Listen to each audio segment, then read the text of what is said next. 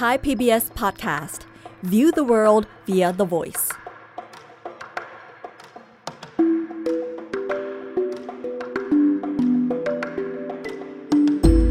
อาเซียนไอส์เปิดมุมมองใหม่ผ่านเรื่องลึกแต่ไม่ลับของผู้คน สังคม และวัฒนธรรมในอาเซียน กับปรางทิพย์ดาวเรือง สวัสดีค่ะคุณผู้ฟัง พบกันอีกแล้วนะคะกับอาเซียนไอส์และดิฉันปรางทิพดาวเรือง ในไทย PBS Podcast เมื่อเร็วๆนี้เนี่ยคุณผู้ฟังบางคนอาจจะได้ข่าวของซาลมานรัชดี นักเขียนอังกฤษเชื้อชาติอินเดียที่ถูกชายคนหนึ่งบุกทำร้ายอาการสาหัส กลางเวทีงานวรรณกรรมที่นิวยอร์กนะคะ สันนิษฐานกันว่าเกิดจากการที่เขาถูกหมายหัว เพราะว่านวนิยายชื่อ Satanic Verses ของเขาเนี่ย ที่เขียนเอาไว้เมื่อ 30 ปีมาแล้ว ถูกผู้นำอิหร่านอายาตุลาโคไมนีในอดีต ชี้ว่าหมิ่นศาสนาอิสลาม แล้วก็ใช้หลักกฎหมายอิสลาม ประกาศตัดสินประหารชีวิตเขามาตั้งแต่นั้นเหตุการณ์นี้เนี่ยทำให้ดิฉันคิดถึงคำของอันโตนิโอ ทูเบ้ นักเขียนชาวสเปนคนหนึ่งนะคะ ที่เขียนเอาไว้ว่า หนังสือเนี่ยเป็นสิ่งที่อันตรายมาก เพราะว่ามันทำให้คนคิด ส่วนจะคิดยังไงนั้นเนี่ย ก็มีนักเขียนชาวสเปนอีกคนหนึ่ง ชื่อว่าคาร์ลอสซาฟอนนะคะ เขาบอกว่าหนังสือนั้นเนี่ยเหมือนกับกระจกนะ คุณเห็นมันอย่างที่คุณเป็นนั่นแหละ เรื่องของซาลมานรัชดีเนี่ยทำให้ดิฉันคิดถึงนักเขียนใกล้ๆบ้านของเราคนหนึ่งนะคะ ชีวิตของเขามีแต่สีสันที่เหลือเชื่อ เขาเป็นนักเขียนเดนตายที่เขียนหนังสืออย่างมอบกายถวายชีวิต แม้กระทั่งในสถานการณ์ที่แทบจะเป็นไปไม่ได้ ดิฉันก็เลยอยากเอาเรื่องของเขามาเล่าสู่กันฟังค่ะ นักเขียนคนนี้คือปราโมทยาอนันตตูจากประเทศอินโดนีเซีย ประโมทยาอนันตตูที่ในอินโดนีเซียเรียกกันสั้น ๆ ว่าปรามนะคะ ได้รับการยกย่องว่าเป็นนักเขียนหมายเลขหนึ่งของอินโดนีเซีย เป็นนักเขียนชาวอินโดนีเซียคนเดียวที่ได้รับการเสนอชื่อให้รับรางวัลโนเบล สาขาวรรณกรรมมาแล้วหลายรอบ งานเขียนชิ้นเอกของเขาที่รู้จักกันทั่วโลกเนี่ยเป็นชุดนวนิยาย ชื่อจตุรภาคเกาะบูรู บูรูเป็นชื่อเกาะแห่งหนึ่งที่รัฐบาลทหารของอินโดนีเซีย ใช้เป็นที่ขังนักโทษการเมือง ในช่วงกลางทศวรรษที่ 1960 ถึงปลาย 1970 นะคะ แล้วก็เป็นสถานที่ที่ปราโมทยาถูกคุมขังนานถึง 14 ปี แล้วก็ยังเป็นที่ที่เขาใช้เขียนนวนิยายชุดนี้ ด้วยวิธีการที่เหลือเชื่อ ที่ดิฉันจะเล่าให้ฟังต่อไปค่ะ ไม่ต้องสงสัยเลยนะคะว่าปราโมทยาเนี่ยเป็นคนที่ให้คุณค่ากับเสรีภาพในการเขียนที่สุด เมื่อเร็วๆนี้เนี่ยดิฉันก็พบเอกสารชิ้นหนึ่งนะคะ เป็นบทสัมภาษณ์เขาในปี 2522 ที่นักข่าวที่ชื่อซาลิมซาอิดเนี่ยถามเขาหลังจากที่ถูกปล่อยตัวว่า ตอนที่ติดคุกอยู่เนี่ยเขามีเสรีภาพในการเขียนหรือเปล่าคำตอบของปราโมทยาเนี่ยแหลมคมโดนใจดิฉันมากนะคะเเขาตอบว่าในการเขียนเนี่ย ตัวผมต้องสร้างเสรีภาพของผมขึ้นมาเอง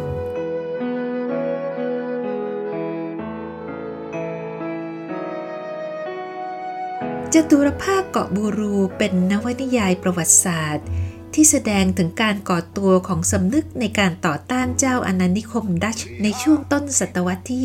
20 นิยายชุดนี้เนี่ยประกอบไปด้วยหนังสือสี่เล่ม พูดถึงชีวิตแล้วก็การเติบโตทางความคิดของตัวเอกของเรื่อง ที่เป็นชายหนุ่มคนหนึ่งมาจากตระกูลของชนชั้นสูงชาวชวา ที่มีเชื้อสายเจ้าแบบห่างๆนะคะ ชายหนุ่มคนนี้ชื่อว่ามิงเก้ หรือที่เรียกแบบชวาก็คือระเด่นมาสมิงเก้ มิงเก้เนี่ยเป็นนักศึกษาแพทย์ที่มีโอกาสได้รับการศึกษาแบบยุโรปในโรงเรียนของดัชที่บัตตาเวียที่เป็นเมืองหลวงของชวาในตอนนั้นนะคะ เขาเป็นนักศึกษาที่ฉลาดแล้วก็รู้รอบ มีความชื่นชมอารยธรรม แล้วก็ความก้าวหน้าทางวิทยาศาสตร์ของโลกตะวันตก แต่เขาก็ค่อยๆสะสมความรู้สึกที่ใฝ่หาเสรีภาพนะคะ เมื่อตัวเองพบกับการกดขี่เหยียดหยามจากเจ้าอาณานิคม แล้วก็เขาก็เห็นการกดขี่แบบนี้เนี่ยเกิดขึ้นต่อคนรอบๆข้างของเขา เขาก็เลยตัดสินใจทิ้งวิชาแพทย์ แล้วก็เริ่มการต่อสู้ด้วยการตั้งหนังสือพิมพ์ขึ้นมาฉบับหนึ่ง เพื่อเป็นสื่อในการตีแผ่การกดขี่ของดัตช์ชีวิตของมิงเก้เนี่ยผ่านเหตุการณ์ต่างๆ มากมายนะคะ จุดหักเหจุดหนึ่งเนี่ยเกิดขึ้นตอนที่เขาตกหลุมรักกับลูกสาวของผู้หญิงชาวชวาคนหนึ่ง ที่เป็นภรรยาน้อยของชาวยุโรปคนหนึ่ง ความรักของมิงเก้เนี่ย มีอุปสรรคขวากหนาม แล้วก็จบลงด้วยความเศร้านะคะ เมื่อคนรักของเขาเนี่ยต้องตายลง ในขณะเดียวกันเนี่ยในฐานะของนักหนังสือพิมพ์ที่มีจุดยืนต่อต้านดัชเนี่ยเขาก็เจอกับการคุกคามทางการเมืองต่างๆ นานาที่รุนแรงมาก แล้วในเรื่องเนี่ยเขาก็มีศัตรูคนสำคัญอยู่คนหนึ่ง เป็นผู้บังคับการตำรวจชาวชวา ที่มีความรู้สึกที่ขัดแย้งกันอยู่ในตัวเอง คือ ทั้งรักทั้งชังเขาทั้งนับถือเขาแล้วก็เกลียดเขาด้วย เป็นคนที่คอยติดตามราวีเขาอย่างถึงที่สุด แล้วก็เป็นคนที่จับเขาเนรเทศออกจากเกาะชวาจตุรภาคเกาะบูรูเนี่ยไม่ได้จบลงอย่าง happy ending นะคะคุณผู้ฟัง ในหนังสือเล่มสุดท้ายของนวนิยายชุดนี้เนี่ย ปราโมทยาก็บรรยายภาพของมิงเก้ เมื่อตอนที่เขากลับมาที่ชวาอีกครั้งหนึ่ง หลังจากถูกในประเทศไปถึง 5 ปีนะคะ เขายังเป็นมิงเก้คนเดิม แต่ว่ากลับมาพร้อมกับความเจ็บป่วย กลับมาคนเดียวตัวเปล่าๆ แล้วก็พบกับความผิดหวัง เสร็จแล้วก็เสียชีวิตไปอย่างเงียบๆนะคะ ปราโมทยาบรรยายฉากที่มิงแก้กลับสู่ชวา ผ่านคำบอกเล่าของผู้บังคับการตำรวจศัตรูเก่า ที่บรรยายว่า มิงแก้เนี่ยเดินทางมาถึงปัตเวียยังไม่มีอะไรเลย ในมือเขาหิ้วกระเป๋าเดินทางใบเดียว เขาเริ่มออกตามหาเพื่อนๆ แล้วก็สถานที่ที่เขาเข้าใจว่ายังมีอยู่ วนเวียนอยู่ในปัตเวีย จากตลาดแห่งหนึ่งไปยังอีกตลาดหนึ่ง เป็นเวลาหลายสัปดาห์ เดินเข้าเดินออกตามตรอกซอกซอย มุ่งตรงไปโรงแรมที่เขาคิดว่ายังเป็นของเขาอยู่ แต่ก็มีคนบอกเขาว่าโรงแรมนี้เนี่ย ถูกประมูลขายไปนานแล้ว เขาออกจากโรงแรมด้วยความผิดหวัง เดินไปเรื่อยๆนะคะ เดินไปมองบ้านหลังแรกที่เขาเคยเช่า ที่อยู่ใกล้โรงพยาบาลที่เป็นวิทยาลัยการแพทย์ที่เขาเคยเรียน เดินไปบ้านเพื่อนคนหนึ่งแต่ว่าภรรยาของเพื่อนไม่ยอมรับ บอกว่าถูกห้ามไม่ให้ต้อนรับเขา เขาไปแอบมองผ่านหน้าต่างของตึกโรงพิมพ์เก่าของตัวเองที่ถูกปิดไปแล้ว แต่ก็ไม่รู้จักใครเลย แม้กระทั่งบ้านของเขาเองก็ถูกยึด เขาหวังจะพบภรรยาไปตามหาเธอ แต่ก็พบว่าเธอถูกในประเทศออกจากชวาไปแล้ว เขาเคว้งคว้างไม่รู้จะไปหาเธอที่ไหน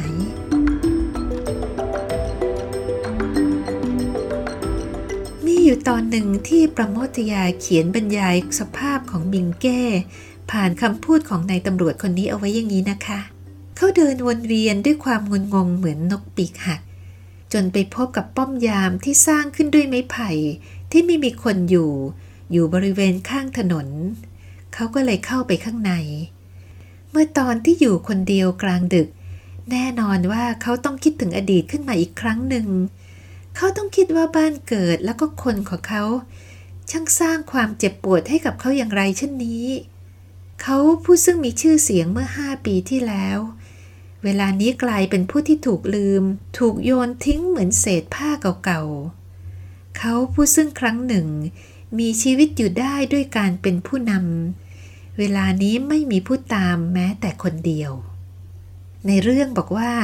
ตำรวจคนนี้บรรยายสภาพของมิงเก้ด้วยความสะใจนะคะ แต่ท้ายที่สุดเขาก็พูดว่า มิงเก้เป็นครูคนหนึ่ง เป็นครูผู้ที่นำเอาความคิดของโลกยุคใหม่มาสู่สังคมชวา เป็นครูที่มีผู้เดินตามรอยเท้ามากมาย แล้วก็ลึกๆแล้วเนี่ย มิงแก้ก็เป็นครูของเขาด้วยเรื่องของมิงเก้เนี่ย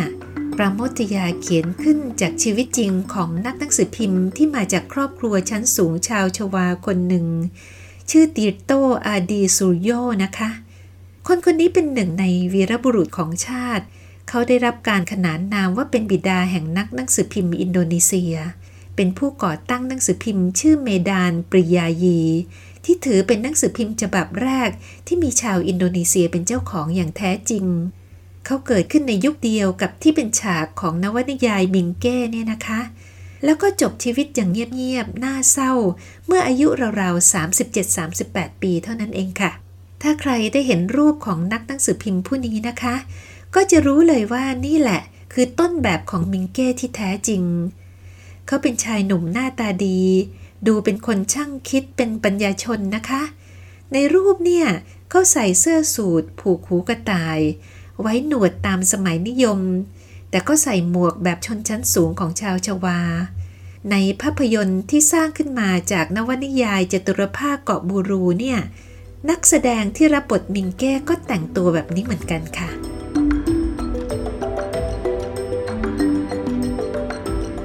สำหรับปราโมทยาอนันตตูนะคะ เขาเกิดที่เมืองโบรา ทางฝั่งตะวันออกของเกาะชวา เกิดเมื่อพศ 2469 หรือประมาณ 96 ปีมาแล้ว พ่อของเขาเนี่ยเป็นครูผู้มีแนวคิดแบบชาตินิยม ส่วนแม่มาจากครอบครัวของเจ้าหน้าที่ระดับสูงของศาสนาอิสลาม ที่เป็นที่นับถือในชุมชน ประมทยาไม่ใช่เด็กที่เรียนเก่งนะคะ ที่จริงเขาเป็นเด็กหลังห้องด้วยซ้ำไป เพราะว่าตอนที่เรียนประถมต้นเนี่ยเพื่อนๆของเขาใช้เวลา 3 ปีกว่าจะเรียนจบ แต่ว่าเขาใช้เวลาถึง 6 ปี เป็นสองเท่าของคนอื่นเลยทีเดียว ถึงแม้ว่าปราโมทยาจะเป็นนักเขียนในอดีต แต่เขาเป็นนักเขียนที่อยู่ในรุ่นพ่อหรือรุ่นคุณปู่ของพวกเราบางคน ไม่ได้อยู่ในอดีตที่ห่างไกลมากนะคะ เขาเกิดปีเดียวกับอังคารกัลยาณพงศ์หรือท่านอังคาร กวีคนสำคัญของไทย แล้วก็แก่กว่ารงวงสวรรค์แค่ 6 ปีเท่านั้นเองค่ะ ดิฉันพูดได้เลยนะคะว่าชีวิตของปราโมทยาเนี่ยผกผันขึ้นขึ้นลงลงเหมือนกับนิยายของเขานั่นแหละค่ะ เขามีชีวิตอยู่ในช่วงของประวัติศาสตร์อินโดนีเซียที่เปลี่ยนแปลงไปมาอย่างเข้มข้นหลายรอบนะคะ ตั้งแต่ยุคของการต่อสู้เพื่ออิสรภาพจากดัตช์ยุคของการสร้างชาติอินโดนีเซีย แล้วก็ยุคของเผด็จการทหาร เขาอยู่จนกระทั่งเห็นลัทธิเผด็จการล้มไป ในความเป็นนักเขียนของเขาเนี่ยเขามีความมุ่งมั่นแบบเหล็กไหลเลยนะคะ เป็นนักเขียนที่ทั้งดื้อแล้วก็อึดที่จะเขียน เขาสามารถรักษาความเฉียบคมแล้วก็จินตนาการของตัวเองไว้ได้ สามารถเขียนเรื่องที่มีความซับซ้อน ทั้งทางอารมณ์แล้วก็ข้อมูลได้ ในสถานการณ์ที่สุ่มเสี่ยงอย่างมาก ในวัยเด็กเนี่ย ประโมทยาได้รับอิทธิพลทางความคิดชาตินิยมมาจากคุณพ่อเขาตั้งแต่เด็กๆนะคะ พอจบมัธยมปลายเขาก็เข้าเรียนในโรงเรียนที่สอนเรื่องเทคนิคเกี่ยวกับวิทยุ เรียนได้หนึ่งปีแล้วก็เริ่มทำงานหลายอย่าง พอกองทัพญี่ปุ่น บุกเอเชียตะวันออกเฉียงใต้ในช่วงสงครามโลกครั้งที่สองอำนาจของเจ้าอาณานิคมดัชที่มีมากว่า 350 ปีเนี่ยก็เริ่มจางลง ประโมทยาก็เข้าทำงานในสำนักข่าวญี่ปุ่นได้ไม่นานนะคะ อินโดนีเซียที่นำโดยพลเอกสุกาโนผู้นำชาตินิยม ก็ประกาศเอกราชในพศ 2488 พอสงครามโลกครั้งที่สองจบลง ญี่ปุ่นแพ้สงครามแล้วก็ถอนตัวออกไป ถึงตอนนั้นเขาก็เข้ารับงานเป็นหัวหน้าข่าวภาคการพิมพ์ของนิตยสาร The Voice of Free Indonesia หรือเสียงอินโดนีเซียเสรี ซึ่งเป็นส่วนหนึ่งของขบวนการสร้างชาติยุคใหม่อย่างเต็มตัว หลังจากนั้นเนี่ยเนเธอร์แลนด์ย้อนกลับมาอ้างอำนาจเหนืออินดิสตะวันออกอีกครั้งหนึ่ง ประโมทยาก็เลยติดคุกครั้งแรกเป็นเวลาสองปีนะคะ อย่างไรก็ตามเนเธอร์แลนด์ก็ถอนตัวออกไปอย่างแท้จริงในปี 2492 ในตอนที่เขาติดคุกอยู่เนี่ยเขาก็เริ่มเขียนเรื่องสั้น แล้วก็นวนิยายเรื่องยาว เรียกได้ว่าเริ่มเรียนรู้การเขียนหนังสือในคุกเป็นครั้งแรกนะคะ ตอนนั้นเขาคงไม่รู้เลยนะคะว่า ในอนาคตเนี่ยเขาจะได้ทำอย่างนี้อีกเป็น 10 ปีเลยนะคะ ด้วยความที่เขาเป็นนักคิดอิสระเนี่ย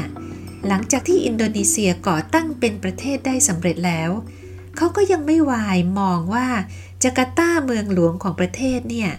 ยังคงเป็นศูนย์กลางของระบบเจ้าขุนมูลนายเหมือนกับในอดีต ชนชั้นสูงที่เคยสนับสนุนเจ้าอาณานิคม ก็ย้ายข้างหันไปอยู่กับฝ่ายรัฐบาลชาตินิยม ได้รับตำแหน่งใหญ่โตมีอำนาจกันเป็นแถวๆ ส่วนตัวเขาเองในตอนนั้นก็หันไปตั้งหนังสือพิมพ์ ที่อยู่ได้อย่างลุ่มๆดอนๆนะคะ ระหว่างนั้นเนี่ยเขาก็เขียนงาน เขียนบทความวิพากษ์วิจารณ์สังคมออกไปเรื่อยๆ แล้วก็เริ่มมีโอกาสเดินทางไปประเทศต่างๆ จนกระทั่งได้ไปที่ประเทศจีนในพศ 2499 พอเขากลับมาจากประเทศจีนเนี่ย เขาก็มาพร้อมด้วยความคิดใหม่ๆนะคะ โดยเฉพาะความคิดที่ว่านักเขียนเนี่ยสามารถที่จะมีบทบาทในการปฏิรูปสังคมได้ ตอนนั้นแนวคิดของเขาก็เริ่มหันไปทางซ้ายนะคะ ซึ่งเป็นความคิดที่สอดคล้องกับประธานาธิบดีสุกาโนไม่นานเขาก็เข้ารับตำแหน่งหัวหน้าฝ่ายวรรณกรรม ของสถาบันวัฒนธรรมประชาชน ที่เรียกย่อๆว่าเลคราที่ตั้งขึ้นโดยรัฐบาลเอง เป็นที่รู้กันนะคะว่าเลคราเนี่ยเป็นศูนย์กลางของนักเขียนที่มีแนวคิดแบบมาร์กซิสต์เลนินนิสต์หรือว่าเป็นฝ่ายซ้ายนั่นแหละค่ะ ซึ่งแนวคิดนี้ของเขาเนี่ยทำให้ปราโมทยาถูกวิจารณ์จากนักเขียนในยุคต่อมาไม่น้อยเลยนะคะ ถึงแม้ว่าเขาจะมีตำแหน่งอยู่ในเลคราเขาก็ยังไม่วายติดคุกนะคะ เพราะว่าแต่ไหนแต่ไรมา อินโดนีเซียเนี่ยมีประเด็นเรื่องเกี่ยวกับเชื้อชาติอยู่เรื่องหนึ่ง ที่เป็นประเด็นแก้ไม่หายสักที จนกระทั่งเริ่มคลี่คลายไปในเวลาที่ไม่ถึง 10 ปีที่ผ่านมานี่เอง นั่นคือเรื่องทัศนคติทั่วไปที่ไม่ชอบคนจีน หรือชาวอินโดนีเซียเชื้อสายจีน สาเหตุที่ปราโมทยาติดคุกในตอนนั้นก็คือ เขาแสดงความเห็นสนับสนุนชาวอินโดนีเซียเชื้อสายจีนอย่างตรงไปตรงมา ตอนนั้นเขาก็ติดคุกแค่เบาๆนะคะ คือแค่หนึ่งเดือน การเมืองอินโดนีเซียในช่วงนั้นยุ่งเหยิงมากนะคะ พรรคการเมืองแล้วก็ผู้นำทางการเมืองจากขั้วต่างๆ เนี่ยแตกแยกช่วงชิงอำนาจกันวุ่นวายไปหมด ประธานาธิบดีสุกาโนก็เลยตัดสินใจ ประกาศแนวทางการปกครองประเทศตามความคิดของเขา ที่เรียกว่าประชาธิปไตยนำวิถี ด้วยความหวังว่าจะช่วยแก้ปัญหาการเมืองภายในประเทศ ประชาธิปไตยนำวิถีเนี่ยถือหลักปัญจศีลาหรือหลัก 5 ประการ เป็นอุดมการณ์ของชาติ ปัญจศีลาประกอบด้วยความคิดเรื่องความเชื่อในพระเจ้าสูงสุดเพียงองค์เดียว เรื่องหลักการมนุษยนิยม ชาตินิยมแห่งความเป็นอินโดนีเซียอำนาจอธิปไตยของปวงชน แล้วก็ความยุติธรรมที่เท่าเทียมกันสำหรับชาวอินโดนีเซียทั้งปวง หลักปัญจศีลาอยู่รอดอย่างแข็งแกร่งมาจนกระทั่งทุกวันนี้นะคะ แต่ว่าประธานาธิบดีซูการ์โนอยู่ต่อไปอีกไม่นานค่ะคุณผู้ฟัง พอประกาศประชาธิปไตยนำวิถีแล้วเนี่ย ประธานาธิบดีสุกาโนก็ดำเนินนโยบายหลายอย่างนะคะ ทั้งที่ดีแล้วก็ที่มีปัญหา แล้วก็เกี่ยวข้องกับภูมิภาคนี้บางนโยบาย โดยเฉพาะอย่างยิ่งนโยบายบุกมาเลเซียนะคะ อินโดนีเซียในตอนนั้นเนี่ยมีปัญหาเศรษฐกิจตกต่ำมากขึ้น ก็เลยเกิดการเดินขบวนต่อต้านสุการโนหลายครั้ง ทั้งในจาการ์ตาและที่อื่นๆในประเทศ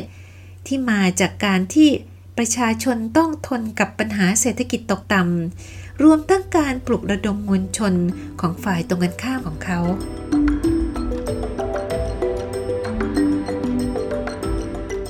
ข่าวร้ายก็เดินทางมาถึงในพศ 2508 นะคะ เรื่องนี้ถ้าพูดแบบตลกร้ายก็ต้องบอกว่า ประโมทยากำลังจะได้รับโอกาสเขียนนวนิยายที่ดีที่สุดในชีวิต เพื่อฝากไว้คู่กับอินโดนีเซีย แต่โอกาสนั้นเข้าได้มาด้วยราคาที่แพงมากค่ะ นั่นคืออิสรภาพที่เสียไปอย่างน้อย 14 ปี ในฐานะของนักโทษการเมือง ปี 2508 เนี่ย เป็นปีที่พลเอกสุฮาโต ผู้นำกองทัพอินโดนีเซียทำรัฐประหาร ด้วยวิธีการที่โหดร้ายแล้วก็สลับซับซ้อนมากนะคะ ประธานาธิบดีสุกาโนตกจากอำนาจ ภายหลังถูกจับกุมคุมขังแล้วก็เสียชีวิตใน 5 ปีต่อมานายพลสุฮาโต ผู้นำคนใหม่ของอินโดนีเซีย จัดการไล่ล่าสมาชิกพรรคคอมมิวนิสต์ทั่วประเทศเลยนะคะ ไม่มีใครรู้เลยว่า มีผู้เสียชีวิตที่แท้จริงอย่างไร แต่ประเมินกันนะคะว่า มีคนไม่ต่ำกว่า 5 0 0แสนคนเสียชีวิต คนราวๆ750,000 คนต้องติดคุก ซึ่งปราโมทยาก็เป็นหนึ่งในนั้นนะคะ เวลานั้นเนี่ยเรียกได้ว่าชีวิตเขาไม่เหลืออะไรเลยค่ะคุณผู้ฟัง บ้านที่เขาอยู่ในจาการ์ตาก็ถูกเผา ต้นฉบับหนังสือที่เขียนไว้ถูกทำลาย สองสาเดือนหลังการรัฐประหารเนี่ยเขาก็ถูกจับแล้วก็ขังที่จาการ์ตาก่อน พอถึงปี 2512 เขาก็ถูกส่งไปกักกันตัวที่เกาะบูรูที่อยู่ในหมู่เกาะโมลุกะนะคะ ห่างไกลจากจาการ์ตาไปถึง 2,200 กิโลเมตรเกาะนี้เป็นเกาะที่รัฐบาลใช้กักขังนักโทษการเมือง จะว่าไปแล้วก็คล้ายๆ กับเกาะตารุเตาในทะเลอันดามันของเราในสมัยหนึ่งนะคะ พูดง่าย ๆ ก็คือเขาถูกจับไปปล่อยเกาะนั่นแหละค่ะ ส่วนข้อหาในการจับกลุ่มเขาเนี่ยไม่ชัดเจนนะคะ แต่ก็เป็นที่รู้กันนะคะ ว่าเป็นเพราะว่าเขาเป็นสมาชิกคนสำคัญของสถาบันวัฒนธรรมประชาชน ที่มีแนวคิดมาร์กซิสต์เลนินนิสต์ แล้วก็มีสายสัมพันธ์กับพรรคคอมมิวนิสต์อินโดนีเซียปราโมทยาเนี่ยไม่ได้เป็นคนเดียวที่ถูกจับปล่อยเกาะโดยไม่มีข้อหาที่ชัดเจนนะคะ เพราะว่าระหว่างพศ 2512 ถึง 2522 ที่เกาะบูรูเนี่ยมีนักโทษเกือบ 12,000 คน คนจำนวนมากเป็นปัญญาชน ไม่ว่าจะเป็นนักเขียน นักหนังสือพิมพ์หรือว่าศิลปินนะคะ เขาถูกจับโดยที่ไม่ถูกตั้งข้อหาเช่นเดียวกันมีอดีตนักโทษหลายคนที่เป็นนักเขียน หลังจากที่ได้รับการปล่อยตัวออกมาแล้ว ก็ได้ตีพิมพ์บันทึกสภาพชีวิตของตัวเองบนเกาะบูรูเนี่ย ตีพิมพ์ออกมาหลายเล่มทีเดียวนะคะ แต่มีบันทึกที่น่าสนใจเล่มหนึ่งค่ะคุณผู้ฟัง มาจากอดีตนักศึกษาสถาปัตยกรรมคนหนึ่ง ชื่อมาร์สนูริสโมโนที่ถูกขังอยู่ที่นั่น 8 ปี เพราะว่าเขาเป็นนักศึกษาสถาปัตยกรรมนะคะ มาร์สนูริสโมโนเนี่ยก็ใช้วิธีบันทึกสภาพชีวิตตัวเองบนเกาะบูรู ในลักษณะของภาพสเก็ต 75 ภาพ เริ่มจากภาพแรกก็คือภาพของตัวเขาเองตอนที่อายุ 25 ปี ที่กระโดดลงจากเรือบรรทุกนักโทษเพื่อขึ้นฝั่ง เรือลำนั้นมีนักโทษ 500 คน อยู่บนเรือ 5 วันอย่างไม่รู้เลยนะคะ ว่าจะถูกพาตัวไปที่ไหนนูรุสโมโนตีพิมพ์หนังสือภาพนี้ พร้อมกับคำอธิบายอย่างหนา 365 หน้านะคะ ตอนที่เขาได้พิมพ์หนังสือเล่มนี้เนี่ยเขามีอายุ 78 ปีแล้วค่ะ เขาก็ให้สัมภาษณ์นักข่าวนะคะว่า ชีวิตนักโทษบนเกาะบูรูเนี่ยตอนนั้นข้าวจานเดียวก็ถือว่าเป็นสิ่งที่ล้ำค่า เกาะบูรูเป็นเกาะที่มีขนาดใหญ่กว่าสิงคโปร์ถึง 13 เท่า แต่ก็ไม่มีอะไรเลยนอกจากป่านะคะ เป็นแหล่งแพร่เชื้อมาเลเรียจากยุงที่ชุกชุม อาหารที่คุกแจกก็ขาดแคลนสองสาเดือนแรกที่เดินทางไปถึงที่นั่นเนี่ย เขาบอกว่าทุกคนต้องนอนในที่โล่ง นักโทษที่ส่วนใหญ่เป็นชนชั้นกลาง จะถูกใช้ให้หักร้างถังพงทำไร่ทำนา หาอาหารให้ตัวเอง เครื่องไม้เครื่องมือก็มีจำกัดมากนะคะ ส่วนผลผลิตที่ได้มา ก็จะถูกยึดโดยเจ้าหน้าที่ที่ควบคุมค่าย เจ้าหน้าที่พวกนี้นั่นแหละจะเป็นคนที่คอยลงโทษแล้วก็ทรมานนักโทษ พวกนักโทษต้องเอาชีวิตรอดด้วยการกินทุกอย่างที่กินได้ รวมทั้งกินหนูด้วยนะคะ สภาพแวดล้อมแบบนี้ล่ะค่ะ เป็นสภาพแวดล้อมที่ปราโมทยาเขียนชุดนวนิยายที่สำคัญที่สุดของอินโดนีเซียจำนวนสี่เล่มได้สำเร็จ เขาเขียนจตุรภาคเกาะบูรู ด้วยวิธีการที่แปลกประหลาดอย่างยิ่งนะคะคุณผู้ฟัง เป็นวิธีที่ต้องอาศัยความอดทน ทั้งของตัวเขาเองแล้วก็เพื่อนนักโทษด้วยกันด้วย ในค่ายนักโทษที่บูรูเนี่ยไม่มีใครได้รับอนุญาตให้ใช้ปากกาแล้วก็กระดาษนะคะ ปราโมทยาก็เลยเขียนมันขึ้นในหัวแล้วก็จำเอาไว้พอตกกลางคืนเขาก็ท่องเรื่องให้เพื่อนนักโทษฟัง แล้วเพื่อนๆก็แบ่งกันจำคนละตอน ต่อมาเมื่อเขาสามารถหากระดาษแล้วก็ดินสอได้ เขาก็แอบเขียนนะคะ เพื่อนๆก็เล่าเรื่องนั้นกลับไปให้เขาเขาก็จดแล้วก็แต่งต่อ หลังจากนั้นเนี่ยพอต้นฉบับเสร็จเรียบร้อย เจ้าหน้าที่ในค่ายบางคนที่มีความเห็นอกเห็นใจพวกนักโทษ ก็ช่วยกันแอบเอาต้นฉบับออกจากเกาะบูรู ไปตีพิมพ์อย่างลับๆที่ชวา บทความในนิตยสาร New Yorker ของสหรัฐอเมริกา ที่ได้รับการยอมรับนับถือในฐานะของนิตยสารสำคัญในวงวรรณกรรม เขียนเอาไว้ในพศ 2539 นะคะ ยกย่องจตุรภาคเกาะบูรูว่า เป็นงานเขียนในตำนานด้วยเหตุผลหลายอย่าง หนึ่งในนั้นเนี่ยคือมันเป็นงานที่แต่งด้วยการบอกเล่า เช่นเดียวกับบทกวีของโฮเมอร์กวีกรีกในตำนาน ซึ่งเชื่อกันว่าเป็นผู้แต่งมหากาบอีเลียดแล้วก็โอดิซีนะคะ นอกจากนั้นจตุรภาคเกาะบูรูเนี่ยยังเป็นเรื่องราวที่มีความซับซ้อนทั้งทางอารมณ์ความรู้สึก แล้วก็ข้อเท็จจริงทางประวัติศาสตร์ ทั้งหมดนี้ปราโมทยาแต่งขึ้นมาจากความทรงจำจากข้อมูลที่เขาเคยค้นคว้าล้วนๆ โดยที่ไม่มีเอกสารอ้างอิงอะไรเลย พอจตุรภาคเกาะบูรูได้รับการตีพิมพ์เป็นภาษาอินโดนีเซียแล้ว ต่อมาก็ถูกแปลเป็นภาษาอังกฤษอย่างลับๆเหมือนกันนะคะ โดยนักการทูตชาวออสเตรเลียคนหนึ่งชื่อแม็กซ์เลนแล้วก็แปลเป็นภาษาอื่นๆ อีกอย่างน้อย 22 ภาษา กลายเป็นวรรณกรรมที่มีชื่อเสียงระดับโลก ในขณะที่นวนิยายชุดนี้ได้รับการเผยแพร่ในต่างประเทศอย่างกว้างขวาง แต่มันกลับถูกแบนในอินโดนีเซียเองนะคะ เป็นเวลา 32 ปีของรัฐบาลสุฮาโต ที่รวมๆกันแล้วเนี่ย รัฐบาลนี้แบนหนังสือของเขาไม่ต่ำกว่า 20 เล่ม ใครที่มีหนังสือเหล่านี้ในความครอบครอง ถือว่ามีความผิดนะคะ ดิฉันรู้จักกับอดีตนักศึกษาชาวอินโดนีเซียคนหนึ่งที่ต้องติดคุก เพราะว่าเขาไปแอบยืนขายหนังสือจตุรภาคเกาะบูรูอยู่ข้างถนน แต่ถึงอย่างไรเนี่ยนะคะ ชาวอินโดนีเซียก็ยังได้อ่านมัน เพราะว่าคนอินโดนีเซียในต่างประเทศ ใช้วิธีถ่ายเอกสารหนังสือทีละหน้า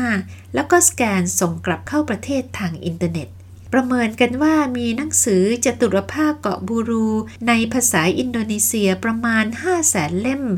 ถูกลักลอบกระจัดกระจายกันไปทั่วประเทศในยุคนั้นนะคะ อาจจะพูดได้เลยนะคะว่า ในยุคของการต่อต้านซูฮาโตเนี่ยหนังสือต้องห้ามอย่างจตุรภาคเกาะบูรู ก็เลยกลายเป็นหนังสือต้องอ่านในประเทศอินโดนีเซียค่ะ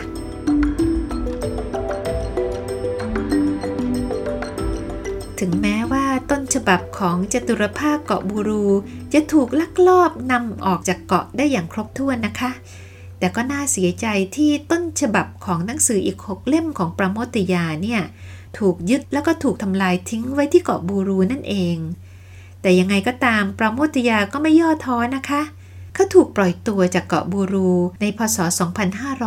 2522 แต่ก็ยังถูกกักตัวที่บ้านอีก 10 กว่าปี จนกระทั่งเป็นอิสระอย่างแท้จริงในปี 2535 ระหว่างที่ถูกกักตัวอยู่ที่บ้านเนี่ย เขาก็ตั้งหน้าตั้งตาเขียน เขียนทั้งบทความเขียนคอลัมน์หนังสือพิมพ์ แล้วก็เขียนนวนิยายเรื่องยาวอีกหลายเรื่องนะคะ รวมทั้งบันทึกความทรงจำแล้วก็ชีวประวัติของตัวเอง ในช่วงที่อยู่บนเกาะบูรู ที่เขียนขึ้นมาจากจดหมายที่เขาเขียนถึงลูกสาวจากเกาะบูรู แต่ก็ไม่ได้รับอนุญาตให้ส่ง หนังสือเล่มนี้พอเขียนจบก็ถูกแบนเหมือนกันนะคะ เกาะบูรูเนี่ยมีเรื่องเศร้าเกิดขึ้นมากมาย ในหนังสือเล่มนี้ประโมทยาได้บรรยายสภาพของชีวิตนักโทษ แล้วก็สภาพแวดล้อมบนเกาะ ตีพิมพ์ชื่อนักโทษที่เสียชีวิตบนเกาะบูรู ที่ตัวเขาเองรวบรวมได้กว่า 300 คน อดีตนักโทษคนหนึ่งเล่าให้ฟังนะคะว่า ในสุสานใกล้ๆกับค่ายเนี่ย มีหลุมฝังศพอยู่ 150 หลุม ส่วนใหญ่เป็นหลุมศพที่ไม่มีชื่อ แล้วก็มีนักโทษอีกจำนวนมากกว่านั้น ที่ตายอยู่ที่นั่นโดยที่ไม่มีใครรู้เลย เป็นเพราะว่าแรงกดดันจากต่างประเทศเนี่ยนะคะ โดยเฉพาะจากสหรัฐอเมริกาที่เป็นพันธมิตรสำคัญทำให้รัฐบาลซูฮาโตต้องปล่อยตัวนักโทษทั้งหมดในพศ 2522 แล้วก็สั่งปิดเกาะในปี 2523